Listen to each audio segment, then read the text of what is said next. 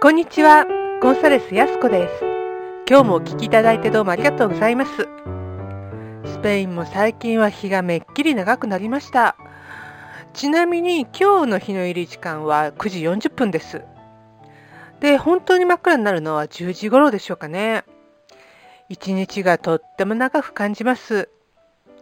で、こうやって日の入りが遅いんでね、コンサートなんかが始まるのもすごい遅いんですよ。ロックとかポップスのコンサートなんかは、ちょうど日が暮れる10時ぐらいに始まるんですよね。どうなんでしょうね。コンサートって日の入り時間に合わせてやるんでしょうかね。日本も確か6時とか7時ぐらいに始まりますよね。で、まあ、スペインに話が戻って10時ぐらいから始まるから、もちろんね、終わるのも遅いんですよ。1時ぐらいまでやってるでしょうかね。あ、そうそう。でね、フラメンコショーなんかも夜の10時ぐらいから始まるんですよ。遅いですよね。まあ、観光客向けに8時ぐらいからもね、やるんですけどもね。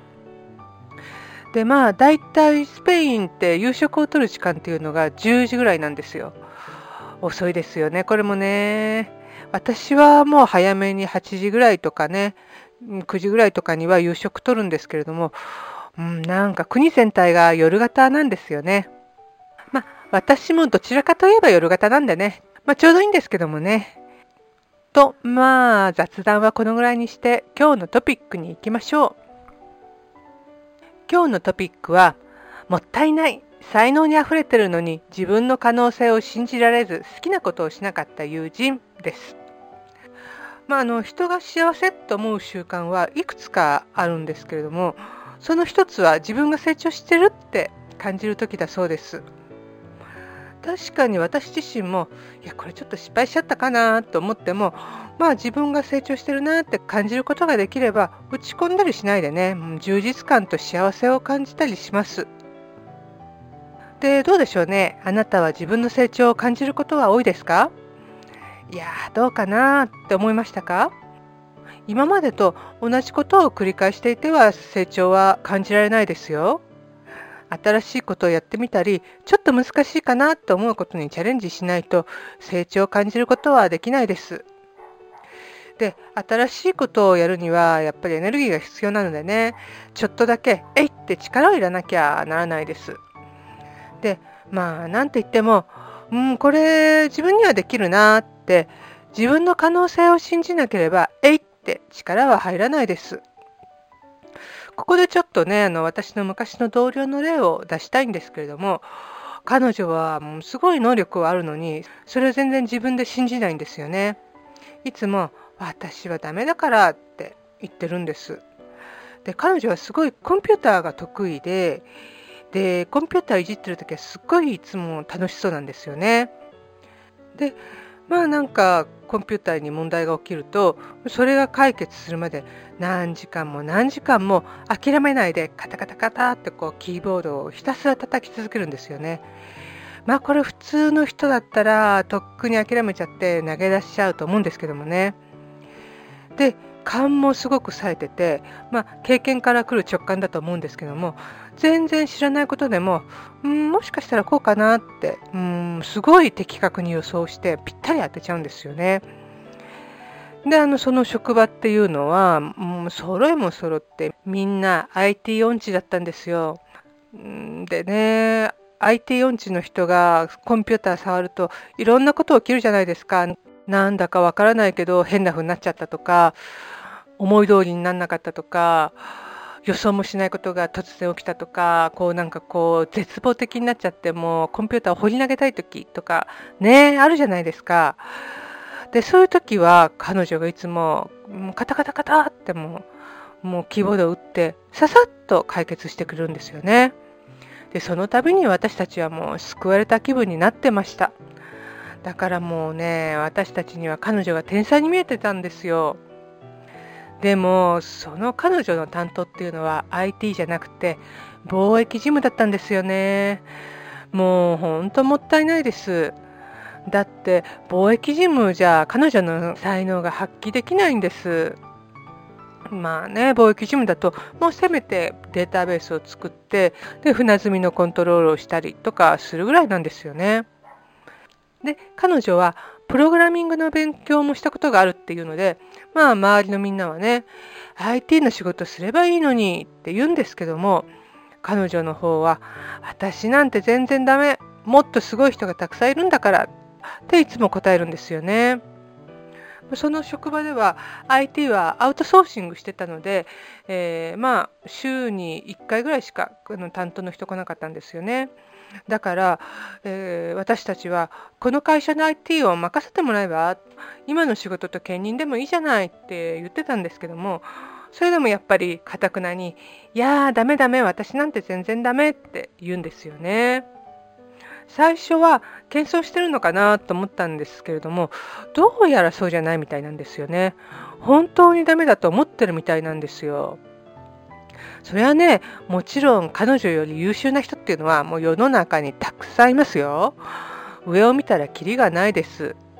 でもねこの職場では彼女がナンバーワンなんだからまあいいじゃないですかって思うんですけどもねもう彼女がやらなくて誰がやるって感じだったんですけどもね。で彼女はねせっかく自分の才能を生かすことができてそれで充実感を得てできっとみんなに重宝されて感謝もされてもうすごいハッピーになれるチャンスが与えられてたっていうのにそれを受け取らないなんてもう本当に残念でしょうがなかったですね。でも彼女には何度も何度もしつこいくらい自分の IT の能力を生かしなよって言ってたんですけれどももう答えはいつも同じで私なんてダメ大したことないんだからって言うんですよね。でまあ結局その彼女はその後もずっと同じ貿易事務の仕事を続けてたんですよね。そうやってるうちにもうあっという間に10年が経ってしまったんです。でね最初の頃はすごい優秀だって言われてたんですけどもその10年後はもうなんかね文句ばっかり言うダメななんかおつぼねみたいになっちゃったんですよね。であんなに明るくて仕事も一生懸命やっててで人の面倒見も良かったんですけれども、うん、その10年経った後はどうせ私なんかって自虐的になっちゃって、うん、その上なんかいつも眠いとかだるいとかなんか体調が悪くなったみたいでねそんなことをしょっちゅう言ってました。でねもうお酒も毎日飲まないと眠れないなんて言ってました。うん私は心の中でね人生進む道間違えたよねって思ってたんですけどもまあそんなことね言うわけにはいかないですよね傷ついちゃいますからね。うんでも彼女にはこう幸せに生きる道が用意されてたのにそれを選ばなかったんですよね。自分の可能性を信じることができなかったから選べなかったんです。うん、そしてあの周りのみんなには彼女が幸せに生きる道っていうのが見えてたんですけども彼女自身はもう自分の可能性ってものにも目隠しをしちゃっててその道は見えなかったんです。